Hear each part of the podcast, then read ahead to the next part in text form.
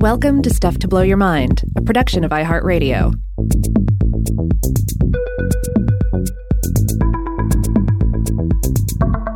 Hey, welcome to Weirdhouse Cinema. This is Rob Lamb. And I'm Joe McCormick, and today we're going to be talking about the movie that, uh, that that delivers on the promise: when your Titanic sinks, this is the movie you're going to meet. It is Deep Blue Sea, which uh, I, I feel like we're getting into uh, what you might call slightly dangerous waters here, because this is definitely going to be one of the most mainstream films we've ever done. Yeah, it's um, it's also as dangerously close as we've come to covering a movie from this century. Uh, mm-hmm. It's from 1999. Uh, it's also the most expensive film we've ever watched, more than doubling the $30 million budget of Freejack. Um, I should also add that it is without a doubt the deepest and the bluest film that we've watched. Is this also the first movie we've done that had its own dedicated original pop song to go with it? Uh, I guess so. Those those two tracks from Zaat didn't quite. Um... Oh, that's right. I forgot about those. Okay, so never mind. I take it back. Oh yeah. Well, also take back the sun, Joe, because Godzilla versus Hedorah had its own uh, track as well. Oh, that's right too. Okay, so I've just forgotten everything. You know what? I think maybe even Teens in the Universe had its own music.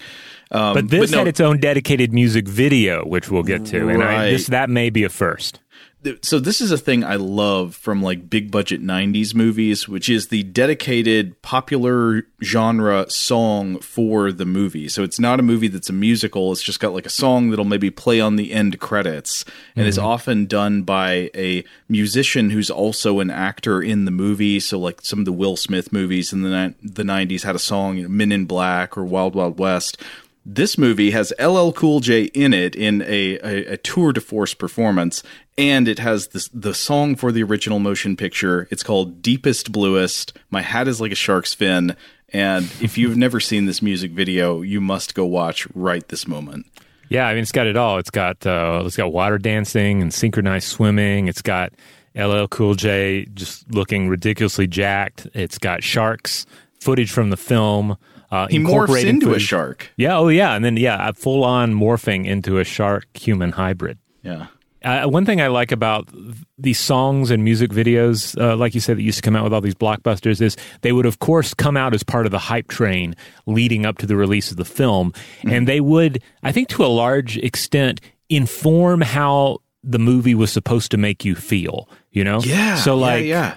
I forget which Batman movie it was, but you there were several different tracks. So one of them was a U2 track, but then you also had that that Seal track about uh, what I've been kissed by the thorn of a rose. Kissed from a rose, yeah. It's a, that's for Batman Forever, the one with Val Kilmer as Batman, Tommy mm-hmm. Lee Jones as Two Face, Jim Carrey as the Riddler, Nicole Kidman as uh, Batman's girlfriend. Her her character's name in the movie is Dr. Chase Meridian, which, as Roger Ebert said, her name sounds like a bank. Uh, That's also the Batman movie that has the the thing we've talked about several times on the show the uh, the bank vault full of boiling acid. Chase Meridian might have worked in a in a in a Cronenberg film. Uh, uh-huh. I love oh, a good Cronenberg that. name, but yeah, you you got to be Cronenberg to get away with some of those. Yeah, so so that song let you know that, and I never actually saw Batman Forever, but it it informed me that this was going to be a romantic, heartfelt affair. Um, songs like uh, that Aerosmith song for that movie about the the, the Armageddon. The, Armageddon. Yeah, don't was what was that? I don't want to miss a thing, or yeah, don't want to close it? my eye. I don't know, something like that. But but, that, but, but it made it made you think though that it was about the asteroid. It's like the asteroid hoping it doesn't miss Earth and like just do a, a narrow, narrow pass by. Well, I mean, it told you that yeah, this is a disaster film, but it's about our feelings in the disaster film. It's about mm. our loved ones and all. And likewise, Deepest Bluest uh, I think for the most part, accurately prepares you for the fact that this film is just going to come at you. This film is just coming at you like a shark with its intensity, uh, and it, um, it, it might play around with you a little bit. Uh, mm-hmm. Uh, it might play with its food, but it is going to devour you it's a song full of superlatives, and the entire mood mm-hmm. of it is superlatives. Uh, it, as it as it says, other fish in the sea, but barracudas ain't equal to a half human predator created by a needle. then that's that's that's the plot. I mean that that's that's accurate. LL Cool J read his script for sure. I mean, the song is easy to make fun of because the premise is so ludicrous, but I, I also want to say I think it is legitimately like a, a, a well crafted rap song. It has a lot of really funny wordplay in it. Yeah, yeah, no, it's it's it's it's a solid track. Much like LL Cool J's performance in this film, as we'll discuss, is really solid. Um, intentionally funny in just the right places, and mm-hmm. then intentionally cool in all just the right places. It's an it's a nice alchemy they manage with his character. So, in addition to being the most expensive movie we've ever done, probably the most mainstream movie we've ever done. I guess it depends on if you count, I don't know, like the Ewoks movie or something that kind of fits in in a strange place, like being part of a very mainstream franchise, but being a mm-hmm. weird sort of outgrowth of it, uh, and uh, being the one of the most recent movies we've ever done. This is also our first shark movie, right? We haven't done another one. Yeah, I don't. I don't think so. Um, I feel like sharks have maybe come up just as in, in conversation, mm-hmm. like in uh, like Death Moon. They're like, oh, it looks like a shark got him, that kind of thing. Right. Oh, okay, yeah. And the shark movie genre is very interesting to me for a number of reasons. So I, I want to talk about a few facts.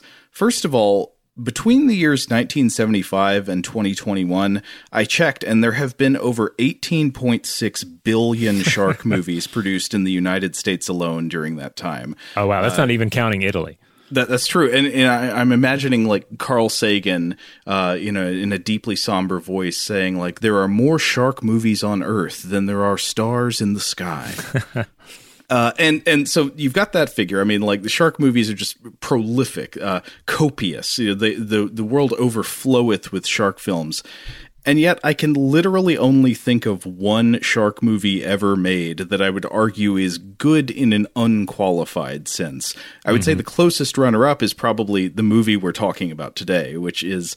Uh, you know, you you can level some criticisms at it, but I think this movie definitely works. You can get this one off the lot. Yeah, so there are like a bazillion shark movies. Almost all of them are, in some conventional sense at least, pretty bad. And essentially, all of them are in some sense derivative of this single original film. You can probably find a little exception here or there with something that, that has a very different approach, but almost all of them descend from Jaws, you know, directed by mm-hmm. Steven Spielberg, released in 1975. I don't really need to introduce Jaws. I think everybody knows Jaws. And yeah, I mean, suffice to say, Jaws is a shark movie. It is the the granddaddy of all shark movies. It's also the granddaddy of all summer blockbusters. Yeah. It's one of the most influential films of all time. Yeah, and it, rightly so. I mean, I, I watch Jaws almost every year. Rachel and I watch it on 4th of July every year. It's a tradition, and I never get tired of it. Jaws is endlessly entertaining. It has that great 70s character driven quality, you know, with, uh, especially with Robert Shaw as Quint. Mm-hmm. I mean, I just never get tired of it. But it's somehow, it's funny that it has spawned this many imitators and that almost all of them mostly fail.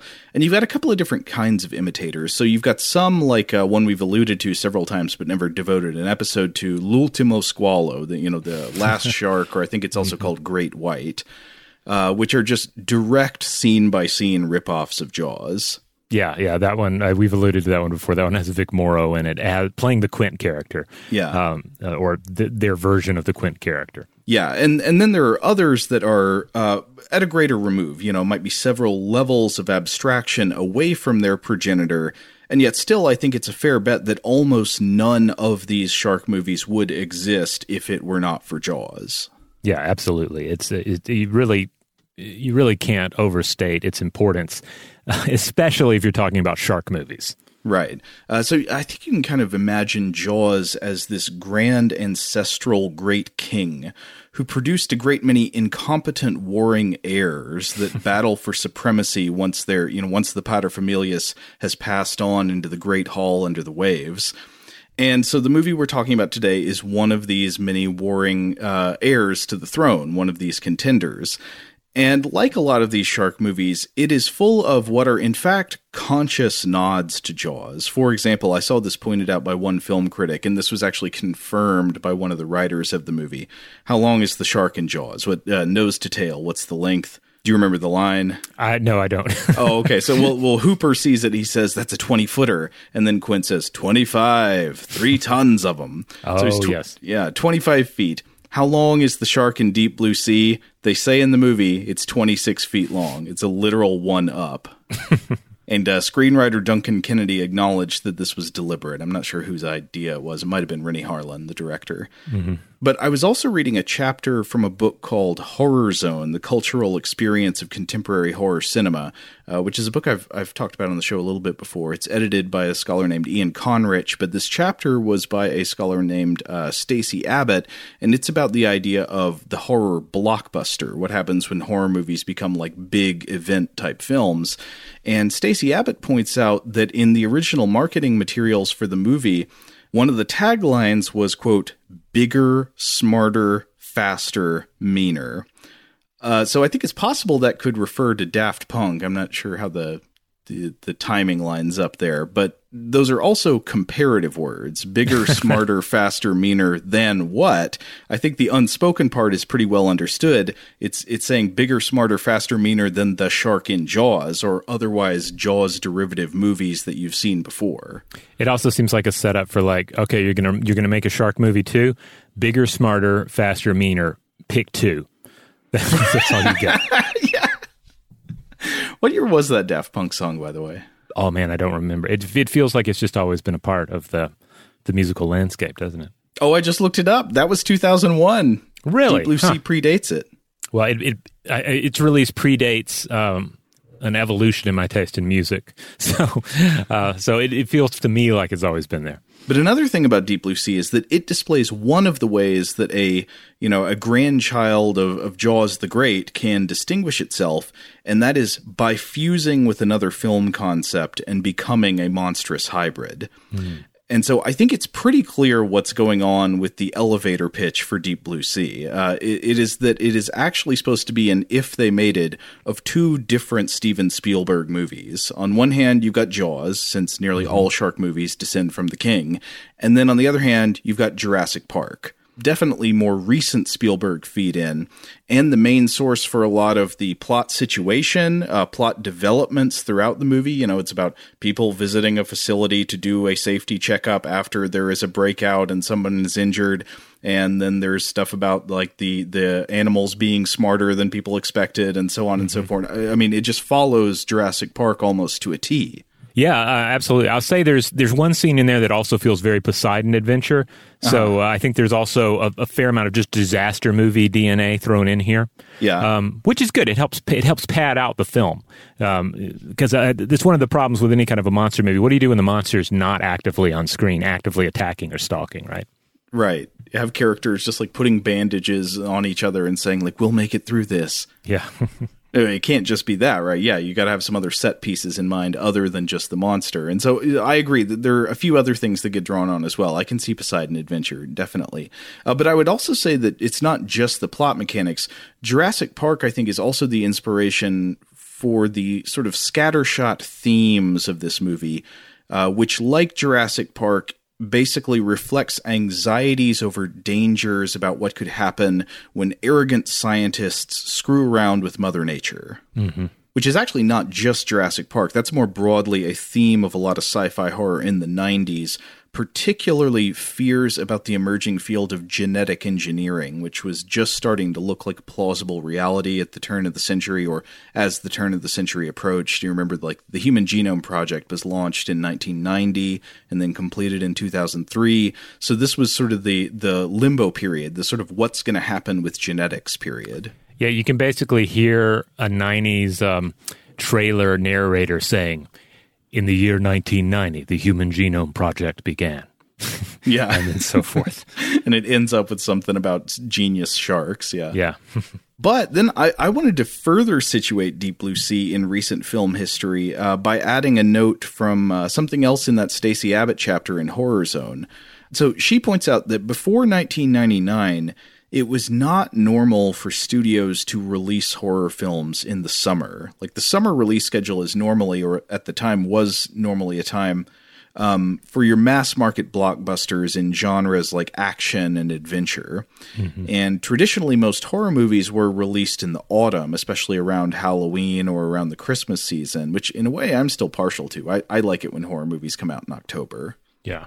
But there was a revolution in this principle in the summer of 99. So uh, Abbott writes, quote, The summer of 99, however, marked a distinctive change to this release pattern with a number of horror films opening throughout the summer and making a noticeable impact upon the box office, reconceived through the high concept style either in their reworking of the genre or through their marketing. Two of the summer's major releases drew directly from classic horror texts as source material. Stephen Sommers' remake of the Universal horror film The Mummy, originally mm-hmm. from 1932, and Jan de Bont's The Haunting, an adaptation of the novel The Haunting of Hill House by Shirley Jackson that had been previously made in 1963 by Robert Wise. While Renny Harlin's Deep Blue Sea, 99, a film about genetically altered sharks, is not a remake or adaptation, it clearly not only drew upon the cultural memory of Jaws, uh, and then she says, but it also nodded to Jaws through this thing I already brought up, the bigger, smarter, faster, meaner tagline, which seems to be looking back. Uh, but then she notes about the, the budgets of these films. So, so she says, quote, the budgets of these three horror films, The Mummy, 76 million, The Haunting, 80 million, and Deep Blue Sea, 78 million, demonstrate the escalation of the horror classic to blockbuster status and the expectation that higher investment will bring higher rewards, a promise that to varying degrees paid off. And so I think that this is really interesting at this point in time. Yeah, I, now I'm shocked to see these numbers here in front of me now because I didn't see Deep Blue Sea until this week, but I did watch The Mummy and The Haunting back in the day when the you know mm-hmm. the year they came out, and you know, the mummy, say what you will, it, and for starters, it is also kind of a hybrid. It's kind of Indiana Jones meets the mummy. Sure, uh, yeah. Say what you will about the mummy, though, it it it it, it makes an impact. I remember it. Oh, yeah. Uh, the haunting, eighty million dollars, and I think the only thing I vaguely remember is Owen Wilson's character got his his head bashed in by uh by something, and that's it. I I remember nothing. Uh, yeah. The haunting, I think, suffers from bad CGI. I recall. Um, and it's it's weird that it is a very limp, banal adaptation of a book that is actually just on the page enormously enliveningly scary and interesting. Hmm. If, if you never read Shirley Jackson's The Haunting of Hill House, it is a fantastic ghost story, and, and it'll still raise hairs today. I, th- I think the Jan de Bont movie is a is a, a, prime example of really squandering excellent source material. Mm. But anyway, with all that context, what we have here in Deep Blue Sea is a derivative sci fi horror mashup movie positioned in the market as a massive summer blockbuster, which was relatively successful, which was historically unusual at the time, but in keeping with broader trends in the year 1999. Something was, you might say, in the water in 99. Well, what do you think that was culturally? I mean, was it the you know the dawning of, of the millennium? Was it uh, you know, something else? Was it just the you know the the fear of uh, you know genetic um, uh, advancements in science? It's a good question. I honestly I don't know. I mean, uh, it, it's clear that it did sustain in a way. Like horror, I think remained relatively uh, mainstream, big business in in film through the 2000s. Even though a lot of the you know the the big money making horror movies at the time were were I, I would argue Drek. Um, but it didn't go away, and so yeah, I, I don't know exactly what changed then, but I, I do think it's interesting. I mean, it could be that there were just a number of big hits that were more like the conventional summer movie, but had elements of horror in them that preceded this. So Jurassic Park, I think, is a great example. Mm-hmm. There, I don't know if people remember this because now nobody really thinks of Jurassic Park as a horror movie, but at the time, people did sort of semi classify it as horror. Yeah, I mean, I watched it, rewatched all those Jurassic Park movies in, for the last few years, and uh, you know the, the, scares still hold up.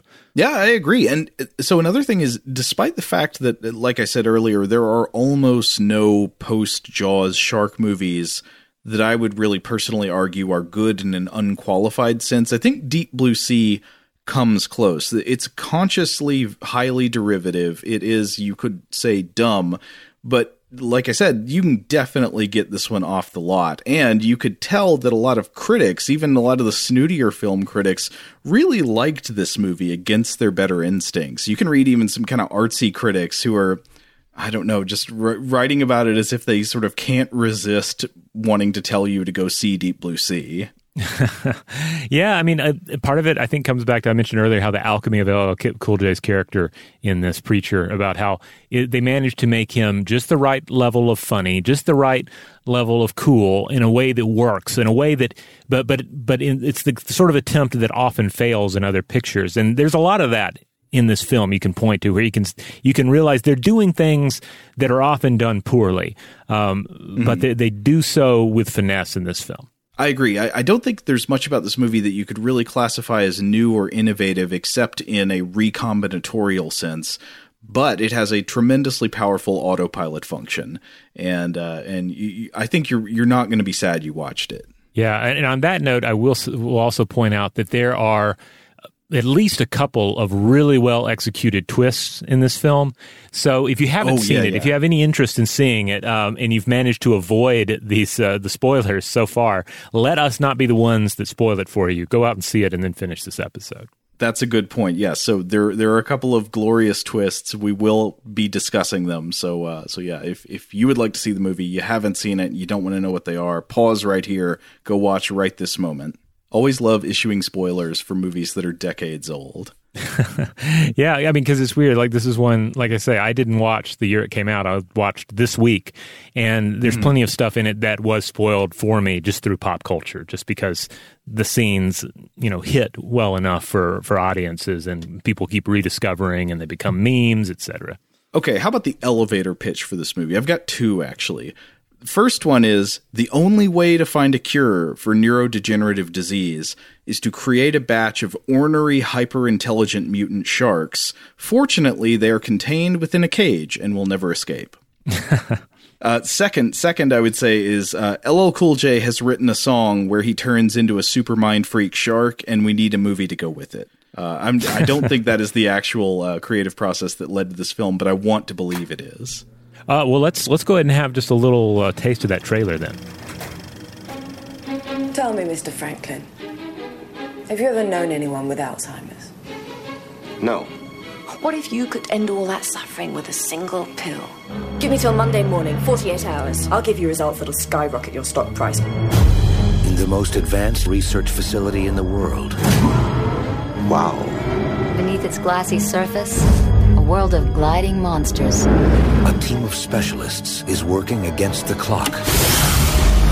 Did someone order the fish? On an experiment to benefit mankind. Sharks never show any loss of brain activity as they age. We're this close to the reactivation of a human brain cell. But before they can save millions of lives, Tell me I didn't see that. They recognize that gun. It's impossible. Sharks do not swim backwards. They can't. They'll have to find a way to save their own.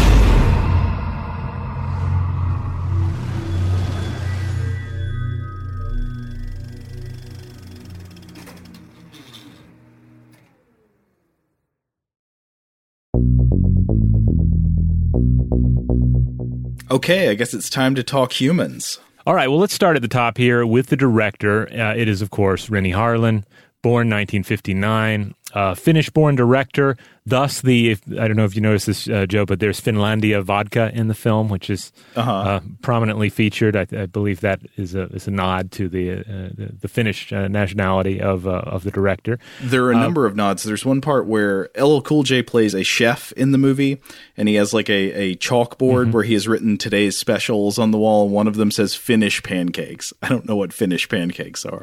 How are they different than other pancakes? I have no idea, but Maybe I mean every culture has pancakes, um, savory or sweet. I guess so.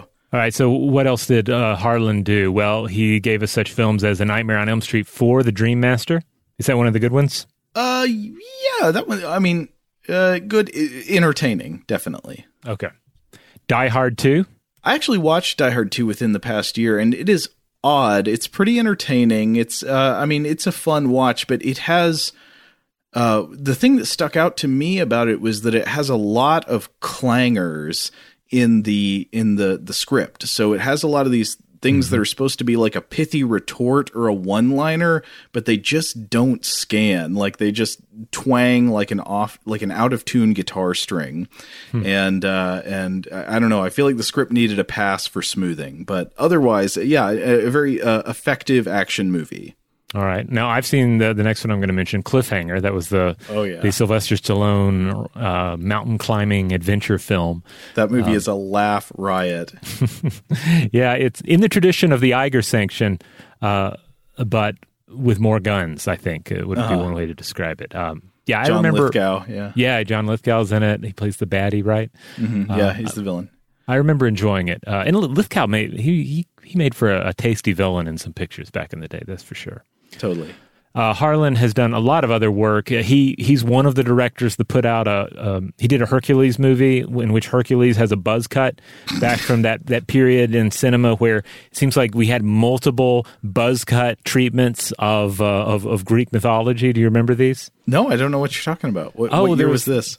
Um, I mean, uh, it, uh, it's, I'm not. I can't really define it by by the years, but it seemed like Oh, there was okay. a period where you you had film like this. You had the. Um, uh, what was it? The, the remake of Clash of the Titans.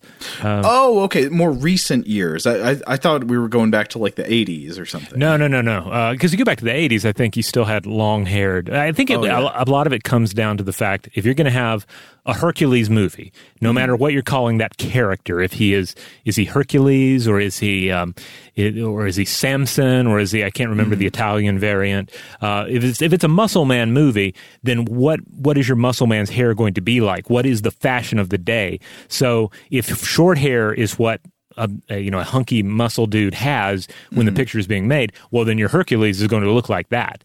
That's my theory. I, I think my Clash of the Titans will always be the curly locks of uh, the, guy who plays the dad in Veronica Mars. Not that dad, not her dad, the the the movie star dad. Oh yeah, Harry Hamlin. Oh, that's right. Yeah. Yeah, yeah. That's that's my Clash of the Titans. I, I I recently rewatched that one with my son. He's a big fan of it. He likes it. It's good. All right, let's move on to the screenwriters. Not not a. Uh, I don't have a lot to say, but I think you have uh, some tidbits here. But we had Duncan Kennedy, Donna Powers, and Wayne Powers. Uh, Duncan Kennedy also wrote a year 2000 episode of The Outer Limits titled The Grid, which I haven't seen yet, starring D.B. Sweeney, but I will put it on the list. Yeah. Uh, so I found an LA Times article from July 1999. So it was covering the lead up to the film. I think it came out like a week before the film was released.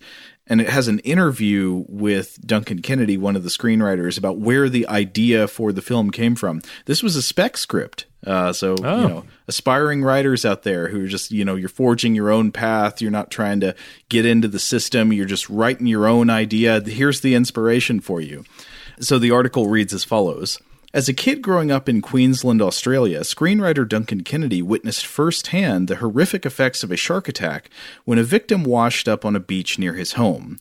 Quote, there was not really much left of him, Kennedy recalled. In the years that followed, the memory of that attack might have contributed to a recurring nightmare Kennedy had about being in a passageway with sharks that could read his mind.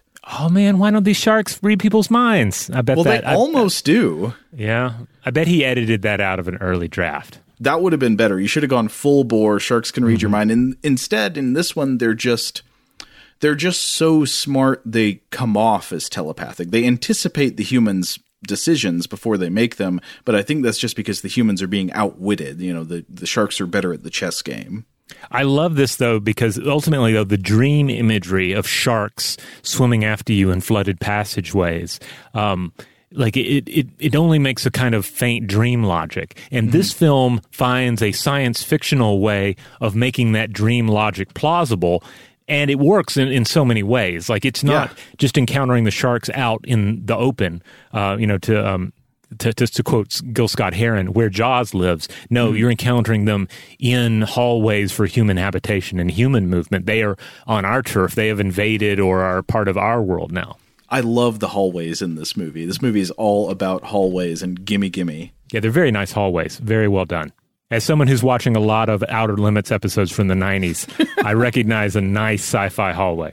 But anyway, as so this article goes on to say that Kennedy finally purged those dreams about the sharks in a hallway that could read his mind by writing a screenplay uh, about them, which they say evolved into the new Warner Brothers thriller. So perhaps in an earlier draft of the screenplay, the sharks could read your mind. I, I'm not sure. They're, they're not clear about that.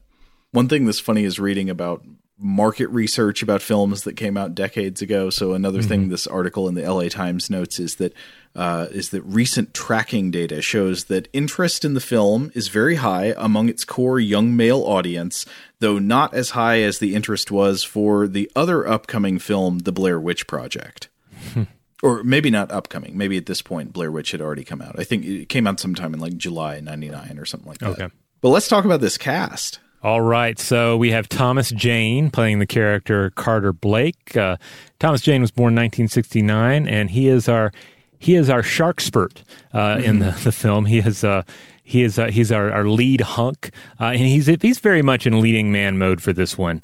Um, you know he's he's in a wetsuit a lot, um, just just looking real handsome. Uh, but he he's been in a number of interesting films over the years, ranging from Albert Pyun's Nemesis cyborg movie uh, in 1992 uh, to Terrence Malick's The Thin Red Line in 1998. Uh, he was in the film adaptation of Stephen King's The Mist in 2007, mm-hmm. and he had a, a really uh, fun recurring role on The Expanse. So, uh, for my money, he's one of these actors that you know, for a while he was very much in the leading man mode, and as he's gotten older, he's kind of um, aged into more interesting roles. So you'll see him playing supporting roles where you know he still gets to be uh, ruggedly handsome and all, but he gets to be a little weirder. You know, and we get to see the weirder Thomas Jane come out. Do I remember right? In The Expanse, he sometimes wears a Tom Waits hat.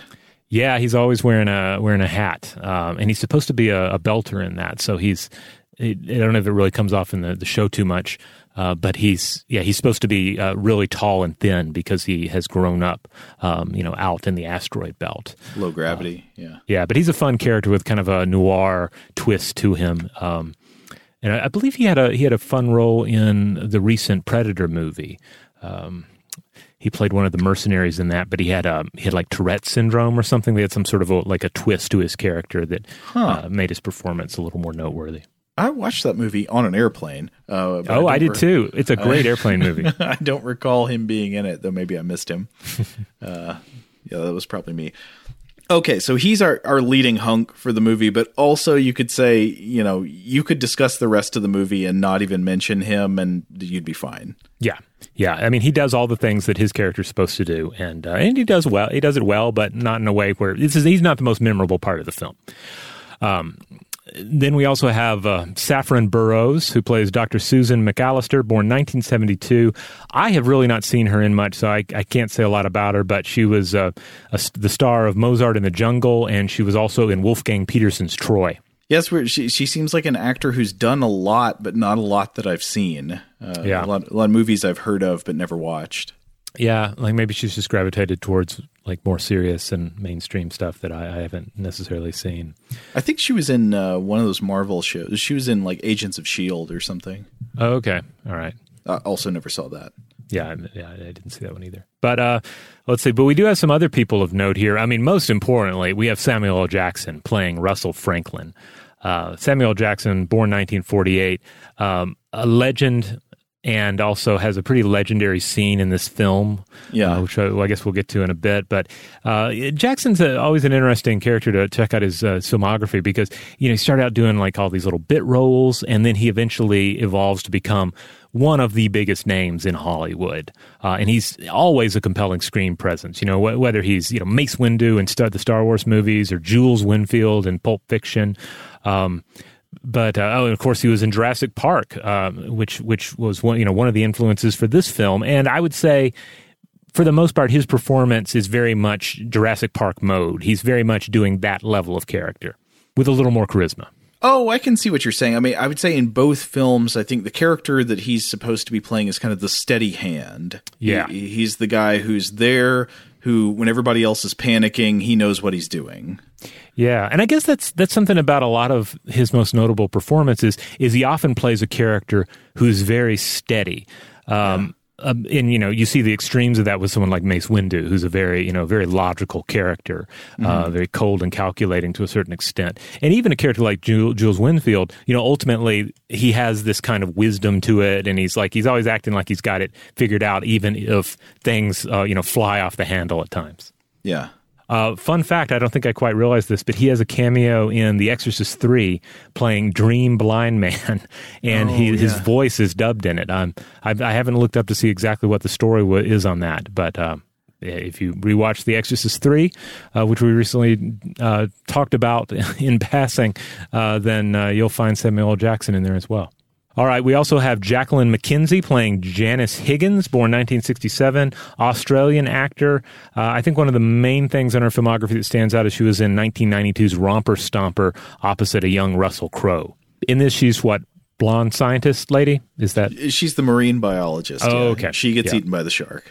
I get a little confused at time what everyone's role was in this Mm-hmm. operation.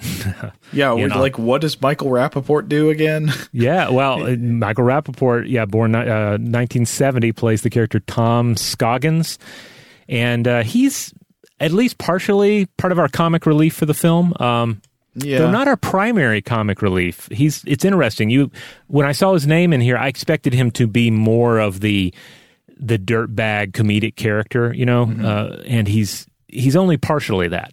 You expect him to be the first guy to get chomped, and it's not the case. Yeah, it takes a little. He gets chomped, believe Yeah. me, but it, it takes longer than you'd expect. Yeah. Uh, he's a, a stand-up turned actor, uh, which has become pretty standard, a pretty standard career tra- trajectory. But uh, but Rappaport did it only, I think, three years into his stand-up career, and he's really been an established uh, actor for many decades at this point. So you'll find him in just about everything. And uh, yeah, he's pretty good in this. But again, I expect him to be more of a comedic dirtbag, uh, to be more, you know, just pure shark bait, and he's not. I think he is actually supposed to be a scientist of some kind. But as you pointed out with Jacqueline McKenzie's character, there, there are a number of characters in here who are vaguely some kind of scientist, but I, it's not clear what they do. Or maybe it is clear and you, I just didn't notice. Now, uh, it's, clear that our main scientist is the character Jim Whitlock, played by the fabulous Stellan Skarsgård. Oh, yeah. Skarsgård was born in 1951. Um, yeah, legendary Swedish actor and father to just an impressive cast of Skarsgårds these days. It's like there, there are a bunch of them, and they're, they're all they're all pretty good, if not great actors themselves. Mm-hmm. Um, I think the first time I saw Stellan Skarsgård was in the 1997 spy thriller Ronin, starring Robert De Niro, uh, which, which has a fun supporting cast. You know, a lot of like spy action hijinks. Uh, But then I subsequently saw his work in the 1997 Norwegian thriller Insomnia, in which he plays a deeply troubled homicide detective, and ooh, Oh, he's yeah. he's really good in that.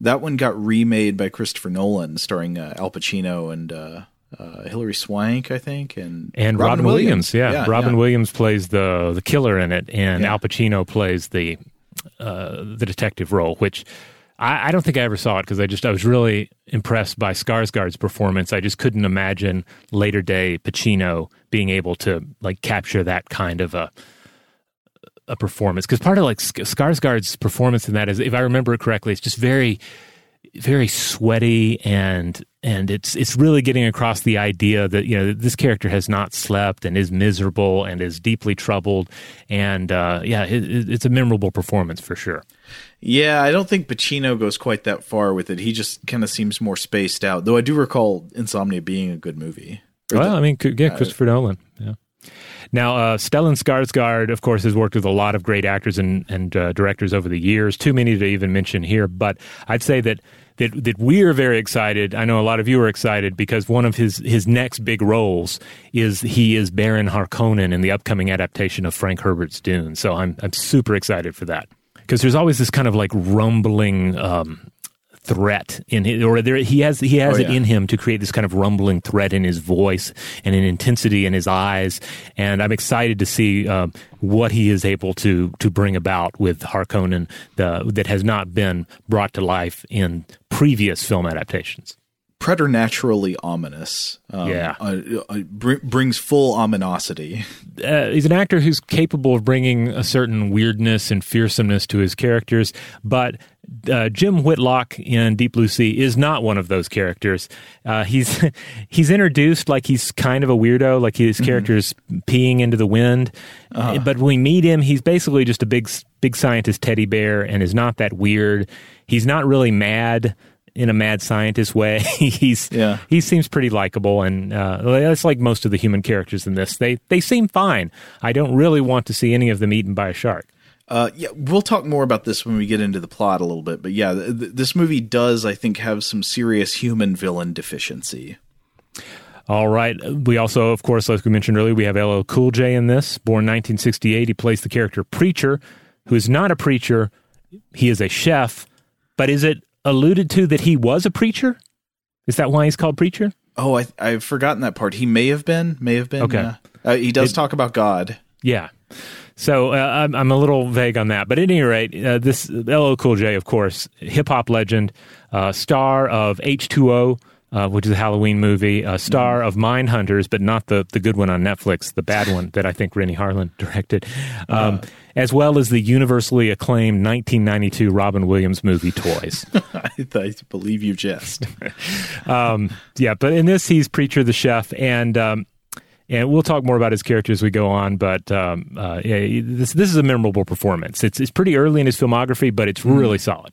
Oh, he's a he's a ray of sunshine in this film. It is, every, every scene he's in is just delightful. Can I mention real quick though that he he shares some scenes with a parrot. Yes, and the parrot is voiced by Frank Welker. Oh the, yeah, uh, the the vocal talent legend who uh, who you'll find his name on just about any animated film and on many unanimated films. Anytime there's any you need some sort of like monster voice or something or growls Mm-hmm. even, Frank Welker is liable to show up and do it. And yeah, he's the voice of the parrot. Which Decepticons did he do? Ooh, I, I, don't recall offhand, but he's in the mix. Like he's he's one of those guys that's just he's been around for a long time. Born 1946, so yeah, he's he's been around for a whole host of like whole, just just multiple franchises in the animated genre. Now, before we get off the cast, I wanted to mention one more actor quickly. She has a small part in the movie, but Ada Turturro is in this. Uh, she oh. Ada Turturro, famous for playing Tony's sister Janice on The Sopranos. Uh, she plays a part in this movie, I think, operating a communications tower and doesn't have yep. many scenes interacting with the other characters. I think until she gets blown up by a helicopter crash. And I feel like this is a positively criminal underuse of a, a fantastic cast member. Uh, so if I had been the meddling studio executive on this film, I would demand, you know, if, if you're worried about runtime, you can basically demote any other character's screen time except LL Cool J, and I guess except for Samuel L. Jackson's character. I'd say you could make, you could just like remove Thomas Jane from the movie. No offense, Tom. I mean, you're great, but you could take that character out and promote Ada Turturro, uh, escalate her screen time, make her character a kind of vicious and manipulative schemer who like convinces one of the sharks to go gnaw on somebody who she thinks I don't know insulted her kid or something. yeah, I think weirdly enough, doesn't she actually have human interactions uh, in the music video? Like, isn't there a scene at the very end of Oh. the music video where she's seated around a table with other uh, like crew members, as if they're on the you know the ship or the the, the base from this film? I believe you, but I don't remember this part. Also, uh, worth pointing out that she is the the cousin of John Turturro. So Yeah, yeah. I have to admit, I'm not super familiar with her uh, filmography. Uh, just looking at the the list of films she's been in, um, yeah, I, I, I don't think I've seen most of these. Oh, have you actually not seen The Sopranos? No, it's too Oh. late. Too oh, late. oh, I think it's never too late to go back to The Sopranos. And she's I'd- she's just I don't know how I'd classify. She's somewhere between uh, a, villain and hero in it, uh, as I guess a lot of the characters are. Uh, just wonderful.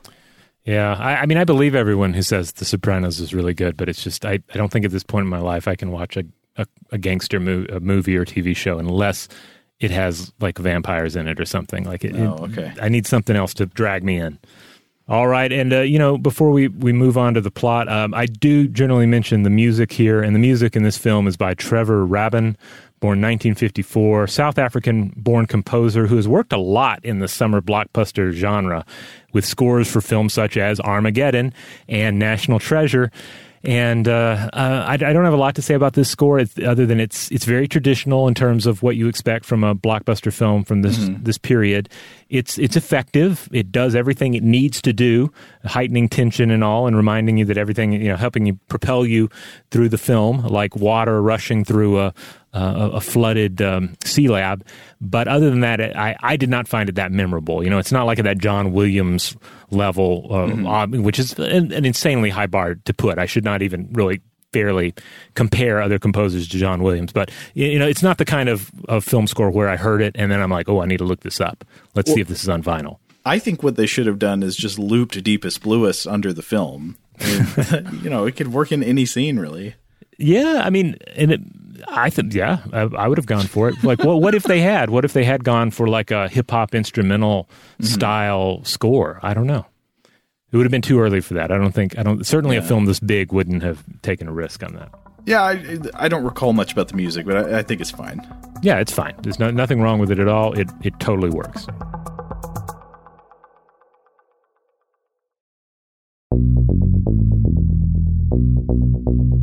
Okay, so maybe we should talk about some of the specifics of the plot. One of the things that I thought was funny was the more I thought about it, the more the plot of Deep Blue Sea resembles the plot of Jurassic Park, almost kind of beat by beat. Hmm. Because what happens at the beginning of Jurassic Park?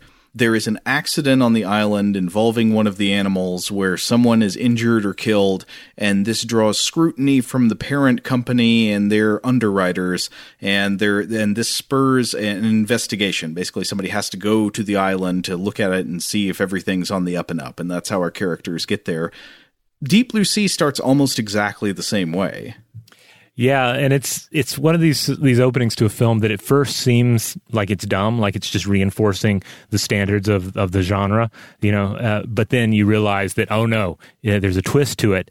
They're winking at us. They're having fun with our expectations because yeah, the opening it seems like it's just going to be straight up shark exploitation. You have young people, some uh, I mean all I think in swimwear, uh, you know, being sexy and On a then- yacht. On a yacht, yeah, being sexy, being you know rich, and being uh, essentially being shark bait. You imagine that the sharks are going to show up and eat them. It is the sharks uh, appear, and it looks like they're about to chomp our, our victims here, but then something happens. Right. Uh, well, one of the things I thought was funny. So, people, young rich people partying on a yacht. I, I think it's a double hulled yacht, actually, isn't it? Is it okay? Uh, yeah, I was just thinking back to our Pacific navigation episodes, but um, uh, there's one part where they like knock over a bottle of wine on the yacht, and it like spills this red wine into the water, so it looks like blood going into the water, like in all these other shark movies. Um, and then a shark starts attacking their boat, and it's like, oh god, is is the shark going to kill them? But at the last minute, no, there is an intervention by the brave shark wrangler Carter Blake, played by Thomas Jane. So these people are saved from shark doom uh, by by Thomas Jane at the last minute. But of course, you know this is going to make the parent company skittish. Because, uh, because of course, this shark is not just any shark; it is a shark that has escaped captivity from a research facility in the deep sea. Uh, and and one thing you pointed out in the scene that I had forgotten about was that it has a teddy bear in it. Yep. During the the initial shark attack, uh, teddy bear gets knocked off the yacht, and we get a scene of it like sinking in the water. Right. the innocence literally sinking into the depths. Right. The the sinking teddy bear I think is very akin to the filthy discarded doll trope we've talked about. You know, it's the loss of innocence in the face of the cruel reality of shark. Uh, but so this sets up the situation of the film. We get a kind of corporate bigwig meeting. I think the parent company here is some big pharma company. And uh, D- Dr. Susan McAllister is there. This is Saffron Burrows. And she is a brilliant scientist who is working on a cure for Alzheimer's disease, along with her colleague Jim Whitlock, played by Stellan Skarsgård. And they are studying proteins in the brains of sharks as a possible treatment for humans. And of course, we learn that what happened in this opening scene where a boat was attacked by a shark is that one of their sharks got out of captivity. It escaped from its pen and it went to go have some fun with a yacht before it was captured by, by Carter Blake. So here, the pharma company decides, well, we got to have somebody check out this facility and make sure everything's, uh, you know, everything's secure. So they send their dependable executive, Russell Franklin, who is played by Samuel L. Jackson. So I think he's sort of going to play the role of uh, like all the scientists and the lawyer in Jurassic Park, the person who shows up to do a safety review and see what's up. Uh, and then from here, I don't know how much more about the plot we really have to describe in detail because you can imagine exactly what happens. It just all hell breaks loose. It's Sharkapalooza for the rest of the runtime. People go running around through a uh, like a deep sea uh, research facility as different levels of it are flooded by sharks that, as we learn, are not just any sharks. Now they are smart sharks. They are hyper intelligent sharks because Dr. Stellan Skarsgård and Dr. Saffron Burrows have been very naughty and they have done something they're not supposed to. They made the sharks super smart and they made their brains like 10 times bigger than they're supposed to be in order to get all of the protein they needed to do their their research. Yeah, like ba- the basic, the quote unquote science of the, the whole picture is that sharks are incredibly resistant to various Ill- illnesses. So uh, this is where we're going to go to get this special compound, but the brain's not big enough. Got to make those brains bigger so we can get enough protein. Uh, or you know whatever shark juice from each shark, and so that requires making them have super brains. They they say a number of things about sharks that are that are not true.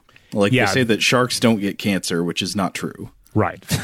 um, yeah. So do not come to this film for your shark facts. It's even more confusing because there these line these shark facts are often delivered, uh, you know, with an air of authenticity to them, and sometimes they actually bring in actual.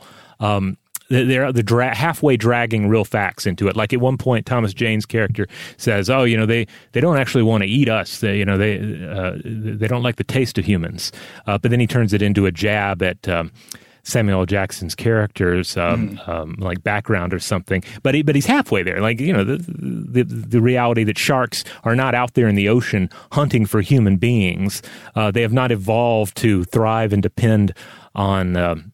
On apes in the water, they have uh, Right. they have evolved to depend on things like like seals.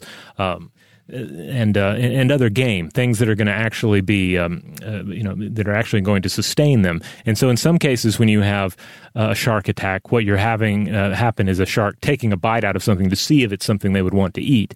And in, when that is a human, they they often will say no, thank you, but they've already bitten into a human. Right, and, and of course, as we'll talk about a, a bit more later, I think uh, obviously uh, anybody who's listening to the show at this point, I believe, knows this. But sharks are not your enemy. You know, the, the the convention of sharks being the monster that relentlessly pursues humans at any cost and just wants to wants to kill us all.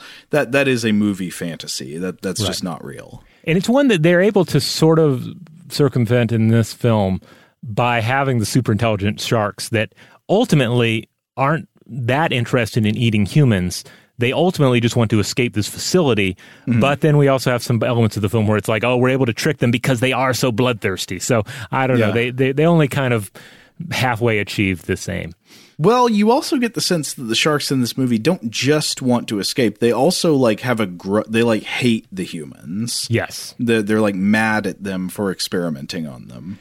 and this is where we we reach one of the one of the flaws in the film like nothing that fatally wounds the film or anything but uh, i was about 30 minutes into watching it when i realized oh man all these humans are mostly likable at this point unless they're going to drop some bombs on me later like these we don't seem to have any human villains. We don't have bad guys, human bad guys that we are rooting against and that we're hoping get consumed by sharks.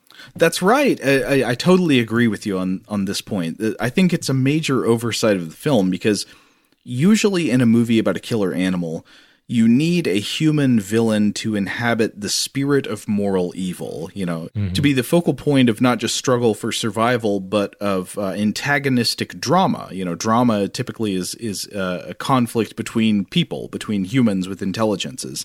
And since giant killer animals in in creature movies are not really morally bad, they're just hungry. Uh, th- they can't really fill that role very well. I would say the closest thing to a villain in this movie, I guess, are the main scientists like Stellan Skarsgård and Saffron Burrows, who are I mean, in a way, they're presented as as arrogant and having done wrong, and they must be punished because they, to use a phrase from Ed Wood, they tampered in God's domain. but they are not really villains; they're just people who who did something bad and need to be punished for it. In this movie, I think the the creators perhaps thought that they didn't need human villains since the creatures are not only killer sharks but hyper intelligent killer sharks maybe leading to the idea that they are smart enough to be morally evil. It's kind of a stretch. It doesn't really work, and uh, I think they should have committed to having at least one of the human characters being like a complete jerk. Yeah, it's kind of like the Frankenstein scenario, right? With Frankenstein's monster, you know, even if you have him doing despicable things, like he he did not ask to be here, he was created, you know, and he bemoans the, the, this fact. You know, he says, "You know, I did not ask to be created," and Yeah. um, and and therefore, how much blame can you really place on the monster's shoulders? And the same goes for a lot of these sharks. I mean, for these sharks in this film. Another thing that comes to mind is that the not only are the scientists themselves not portrayed as particularly like morally corrupt or anything, but the ultimate aim of the project is totally for the good of humanity. You know, it's about Right. it's about curing Alzheimer's disease, which you know everybody in the film is on board with. And if you're watching it, you're like, oh yeah, I mean that makes sense. Yeah, if you got to make some giant sharks to cure Alzheimer's, then let's let's do it. Like, what if they had had a point in the film where they revealed, or even from the onset, they made it clear that the the shark research was about, say, creating immortality. You know, for the for for the you know the, the privileged and few at the the very top of uh, the socioeconomic ladder. You know, something of that Yeah, nature. yeah. There there are twists they could have taken with it, where you'd be like, oh man, they were they're trying to do that, and they're making super intelligent sharks to do it. That's Mm-hmm. that's a, a double whammy of things we shouldn't be doing, people. In, instead, what you get is that these are researchers who unethically cut corners in pursuit of a noble goal. Right. which is a very different feeling for characters in a movie. And and you know, one thing I will point out, I wonder what you think about this. I think Stellan Skarsgård's character in this movie is interesting because I think he's a little bit different in the finished product than his character would be on the page. Hmm. I think he is written to play harder into the role of the arrogant scientist who thinks he's better than God and must be punished. But Stellan just doesn't really lean into that in his performance. Yeah. Um, and uh, you, you know, there was another. I, I was reading a review of the movie by uh, a film critic named John Kenneth Muir, in in a retrospective from many years later, uh, and he pointed out something about this movie that as soon as I read it, I was like, "Oh God, it's so true." Uh, you can tell as soon as you meet him that Stellan is doomed because he smokes cigarettes, which is a death sentence in any mainstream movie from the '90s. Isn't that true? Huh. Yeah, I guess so. Um, I'm, I'm gonna have to. I'm gonna have to to think on this one, but but uh, but certainly, yeah, we do have a notable scene where he's smoking uh, early in the picture. But actually, there was something I wanted to come back to about the idea of human villains and intelligence and, and sharks as, as a movie monster. There's another unintended consequence, I think, of of having the villains in the movie be hyper intelligent mutant sharks. Part of the appeal of a shark as a movie monster, again, this is the fantasy movie shark, not sharks in real life, is is a horror rooted in its apparently unthinking, unfeeling mechanical efficiency. You know, as hmm. Quint says in Jaws, it's you know his eyes like a doll's eyes, like it's not even alive. It's just a machine that kills. So hmm. it is. It's not a human agent that kills out of animating feelings like hate or malice or even sadism, it doesn't have feelings about us. We are simply meat. And in this way, I think the traditional shark movie with a regular shark actually resonates a little bit more with some of the themes of cosmic horror, horror that is rooted in a semantic threat. It's not just the fear that you will be harmed or the fear that you will be destroyed, but the fear that by seeing yourself from the vantage point of a truly inhuman intelligence, you will see yourself as an object without meaning or significance, just a puny, soft, heterogeneous object of about 99 degrees Fahrenheit. Um, and there are examples I can think of from movies that I, I find particularly amazingly scary that are on this frequency. One is a, a moment I love. I think I've mentioned it on the show before, but uh, from the 1978 version of Invasion of the Body Snatchers, which is a fantastic sci-fi horror movie. But it is the part where um, where a couple of the human characters have been trapped by some of the the alien replicants who have been turned and one of the humans says to the leader of the aliens, I hate you. And the leader of the aliens says to them, We don't hate you. Profoundly chilling, right? Because it, it's it's actually so much scarier that the aliens are not doing this out of sadism and malice. We are just molecules to them. Like they don't man. hate us. There's a there's a great twist in an old um, uh, thriller novel by Geoffrey Household titled "The Dance of the Dwarves." Uh, it takes place, I think, in South America, and um, there's a a lot of the plot concerns this um, these these deaths that have occurred that have been attributed to what's supposed to be a tribe of pygmies that live, uh, you know, deep in the jungle. And so our, our character makes several attempts to communicate with them and, and puts out like beads as an offering, you know, try, trying to, to make contact and comes close. But then you reach the point where it is revealed that they're not pygmies. They are a type of giant river otter, uh, a predatory giant river otter with, uh, I think, some sort of a venom um, uh, uh, apparatus, and he realizes that that no, there is nothing to communicate with here. These are thing, these are creatures, these are animals that are hunting me. And there's nothing remotely human about them. They're they're you know they're they're giant otters, and it's um and, and just saying it like that, it might sound kind of weird.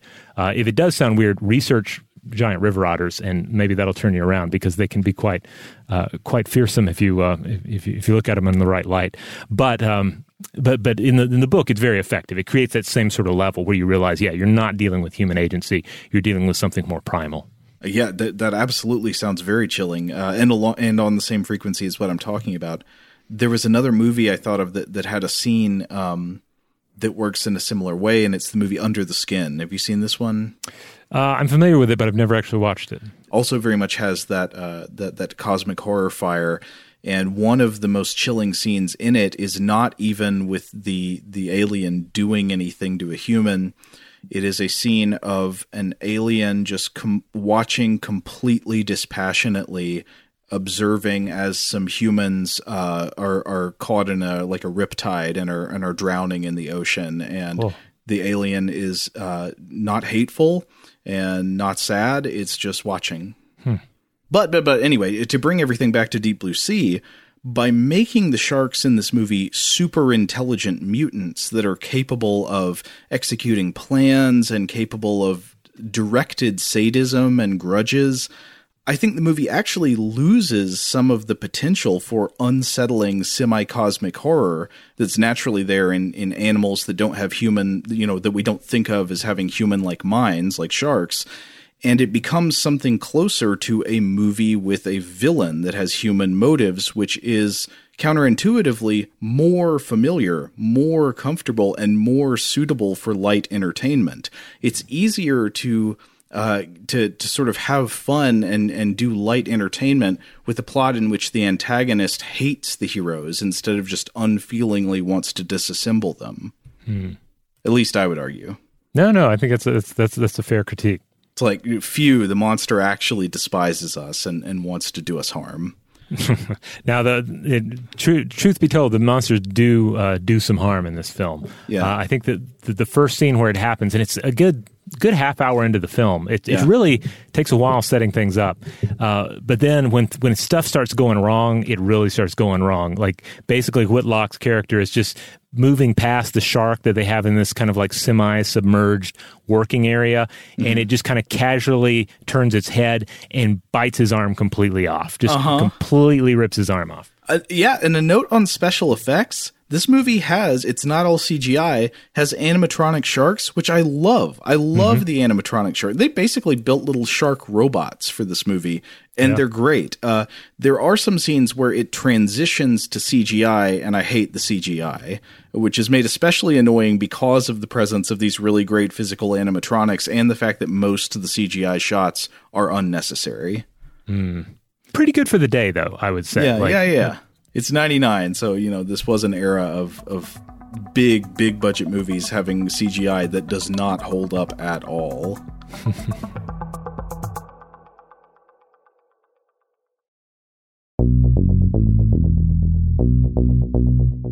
What should we go ahead and talk about Samuel L. Jackson's big scene? Right, the scene. This is probably the scene that the movie is most remembered for. Not probably, definitely. This is the mm-hmm. thing the thing everybody remembers about it. So, one thing that's strange about this movie is it's sort of in the first third or so, it feels like it might have three main characters. One of them is Saffron Burrows, the scientist. One of them is Thomas Jane, the shark wrangler, and the other is Samuel L. Jackson, the steady-handed uh, uh, corporate executive, but who's not just like a suit. Uh, they they set Samuel L. Jackson's character up so that he has a backstory where he's like a, a heroic survivor of uh, of I think a mountain avalanche where he was Yep. trapped under ice with a bunch of people. Yeah, yeah. He has some scenes where he's like, "Oh, you think you think sharks are bad? Let me tell you about snow." right. Yes. But yeah, now coming back to the Poseidon adventure, like he does feel kind of like the the Gene Hackman character in that film. You know, in a disaster film, he is the character who can step forward and lead. Uh, Right. He is the one who can unite people and bring them together. until he is right in the middle of giving a speech uh, about ice, I believe. He's like, Yeah, you think sharks are bad. Let me tell you about ice. Ice has a mind, you know, it hunts you. Uh, and then he's in the middle of, of giving this this rousing speech to like get everybody motivated to go say you know uh, beat these things and then a shark just like hops up out of the water and bites him and just like Yep. pulls him in pulls him in, and Yeah. then another shark joins them and just rips him apart. They make it abundantly clear Yes. this character is totally dead and is not coming back. I've seen a lot of people compare this scene to uh, the death of Tom Skerritt in Alien, Dallas in Alien. Oh yeah, who at the time Alien came out, I think a lot of audiences, you know, we see it having seen it many times and knowing about the reputation of it after the fact. We sometimes can look at Ripley as the main character from the beginning. It's not set up that way. Uh, like it is very much an ensemble of characters who are given almost equal screen time. And if there's anybody who audiences would have been expected to assume was the main character who would be the last survivor in the film at the end, it was Tom Skerritt. yeah, yeah. It's kind of a, it's kind of like a heightened twist on the like the death of the would-be savior. Yeah. uh, you know, pro- uh, I probably a popular version of this would be in uh, Hitchcock's Psycho. You know, where you have a character Yeah. that's showing up that is surely going to save the day. Like they're the the presence of law and order that is entering into this nightmare world, but then they're taken out as well. So yeah, you think Samuel L. Jackson is probably going to become like the emergent hero of the movie? Nope, just gets chomped. He's and he's gone. Um, And as it for a that's a great sequence though. Like it's, I, I wish I could see it like for real without having it, you know, had been you know spoiled for me.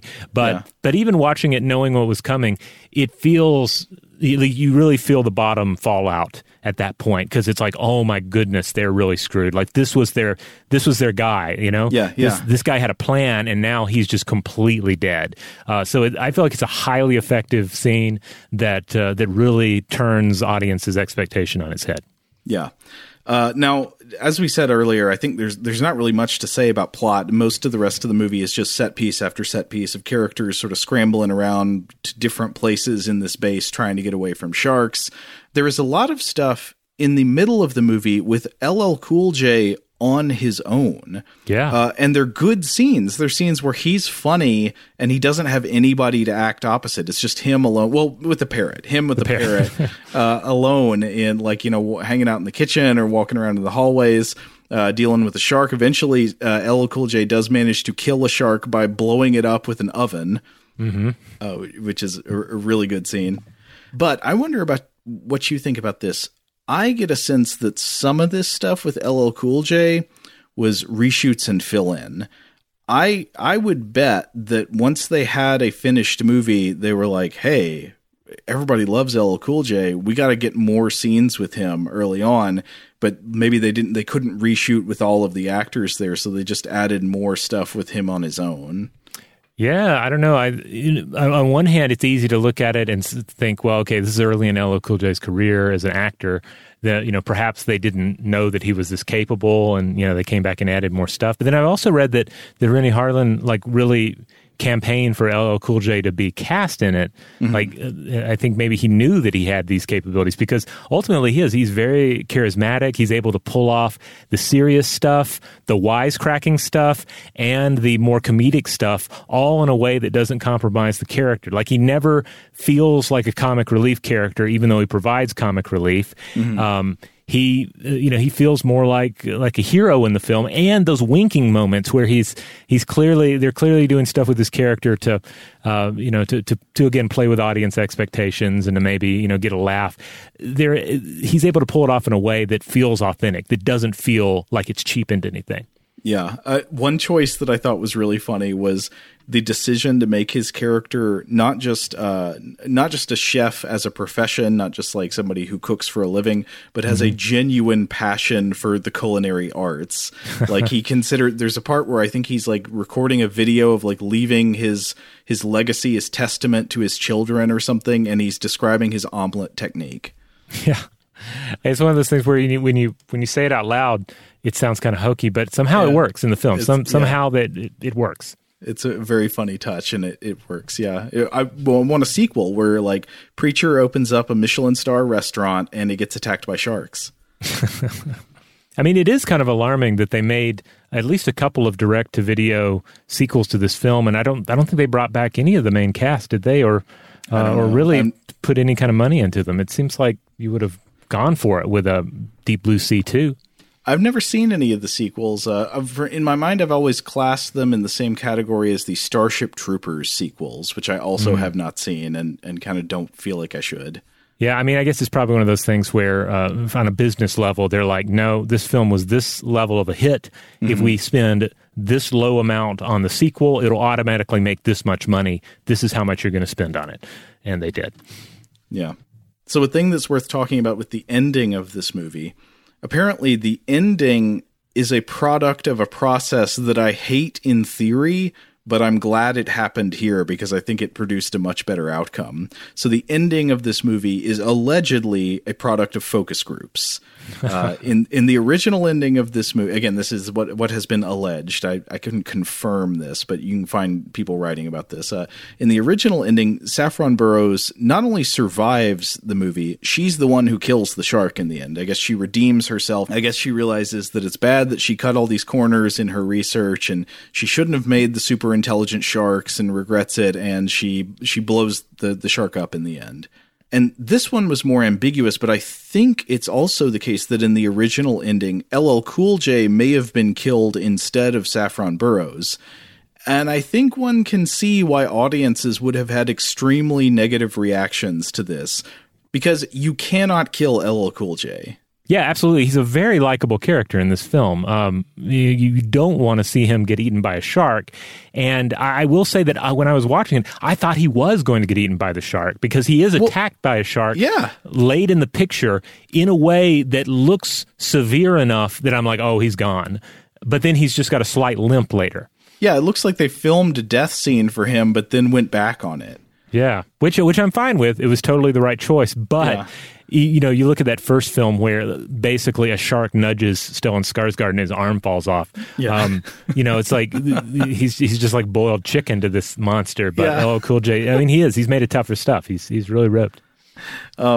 Uh, but uh, so apparently test audiences hated Saffron Burrows' character uh, with with some reason. I think they they reasoned that she caused all of this, like she made the killer sharks, and they did not like her surviving and playing a heroic role in the finale. So the ending was changed so that instead she sacrifices herself to to defeat the sharks, and she gets chomped into pieces. And LL Cool J survives getting bitten by the shark, and in the end, he helps save the day. So I think they, they kind of flipped the script on that. And then I, I wonder if they may have shot additional scenes for LL Cool J or, or additional moments for him to go earlier in the movie. And I read that they also edited out some stuff with Saffron Burrows earlier in the movie that makes her character more sympathetic. So they kind of leaned into making her less likable. Oh wow. I mean, so obviously it sounds like they used a focus group, but I'm I'm reminded of the the films of William Castle. You know, Mm-hmm. like they could have gone in that direction, been like, all right, now it's time for audiences to vote. Yeah, who right. should get to kill the shark and who will be eaten. that that would have been that would have gotten people to go see the movie twice. I'll also say that the final uh, shark death in this film is, of course, totally Jaws. Uh, It's very reminiscent of that final scene where um, where uh, uh, uh, the main character is shooting at the shark with the rifle, trying to hit the. Um, uh, the the canister in its mouth. We have a, a similar but more elaborate science fictiony setup going on in the in the final moments of this film.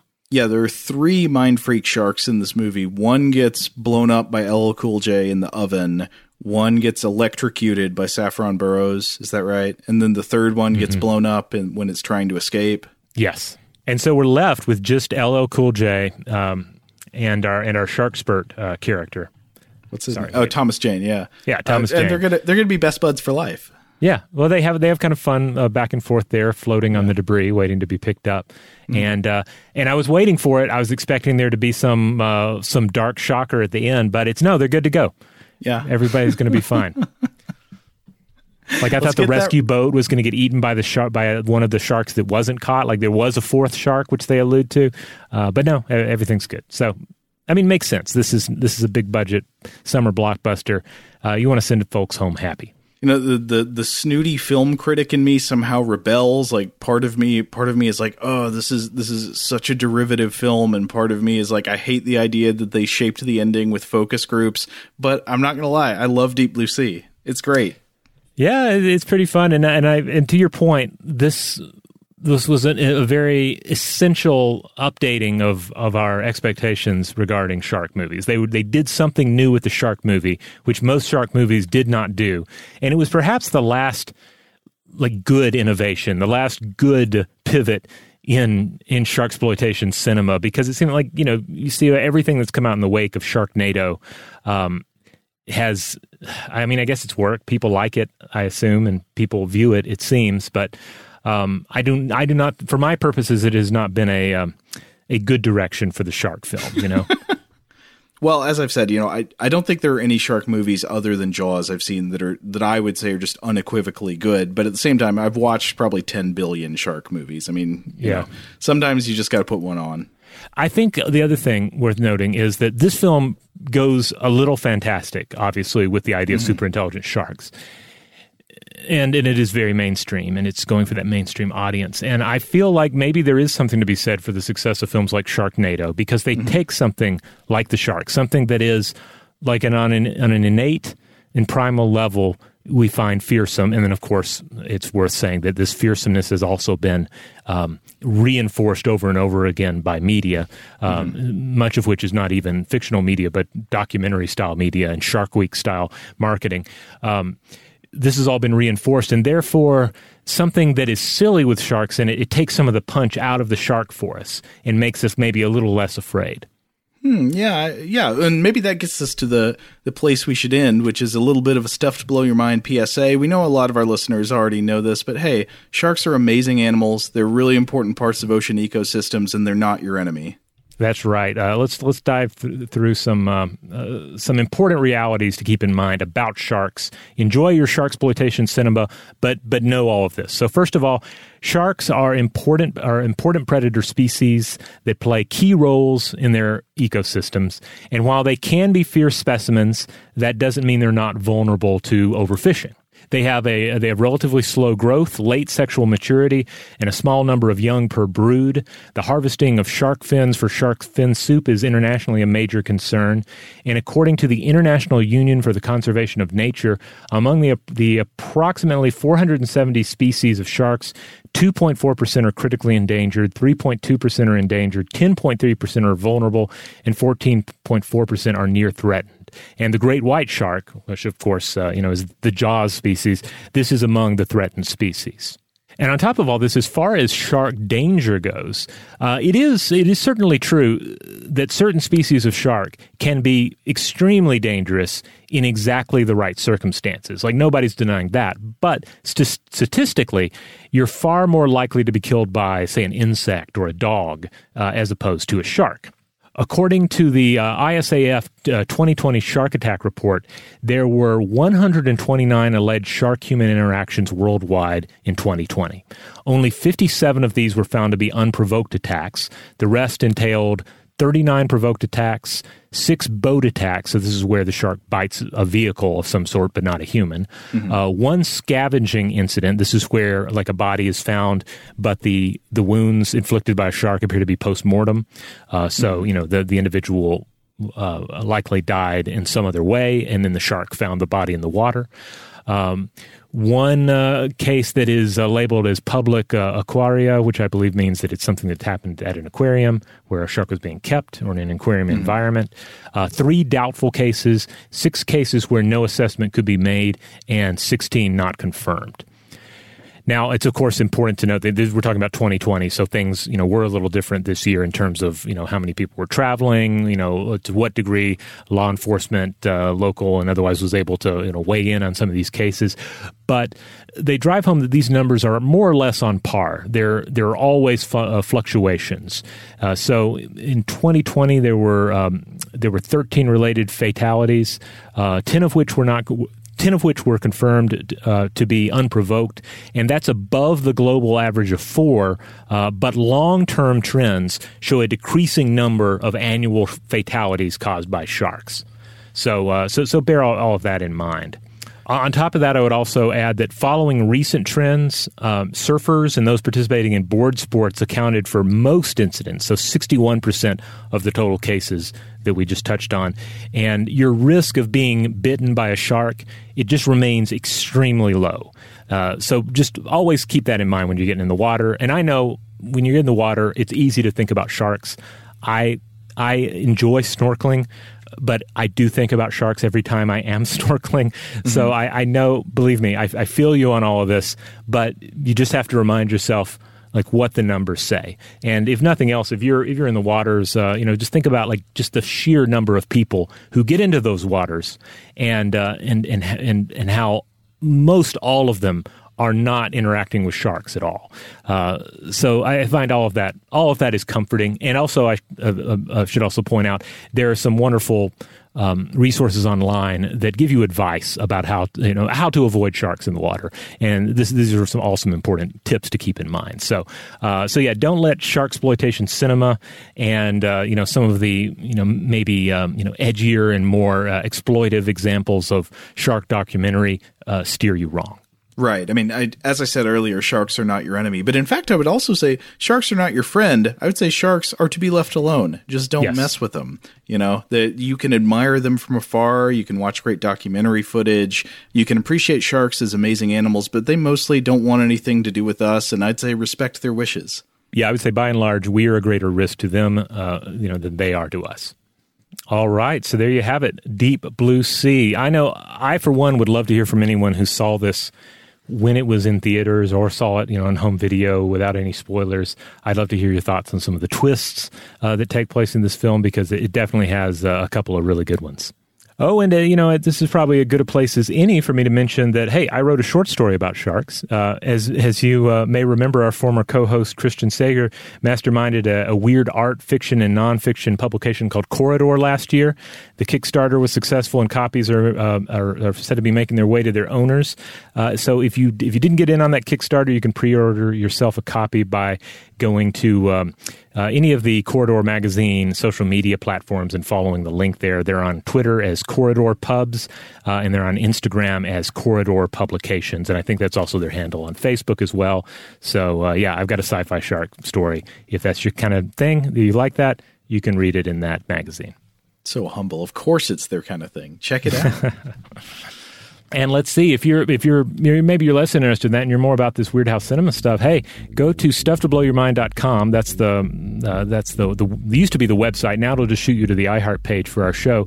Uh, but there is a button there you can click on for store, and if you go there, you can buy yourself a Weirdhouse Cinema T-shirt. You can get a Weirdhouse Cinema what a sticker, a tote bag. You can get j- just about anything except wall art, and you can't get wall art because our file wasn't big enough. But really, I mean, it's it's big enough for all the other products you could want. Huge thanks, as always, to our excellent audio producer, Seth Nicholas Johnson. If you would like to get in touch with us with feedback on this episode or any other, to suggest a topic for the future, or just to say hello, you can email us at contact at stufftoblowyourmind.com. Stuff to Blow Your Mind is a production of iHeartRadio. For more podcasts from iHeartRadio, visit the iHeartRadio app, Apple Podcasts, or wherever you listen to your favorite shows.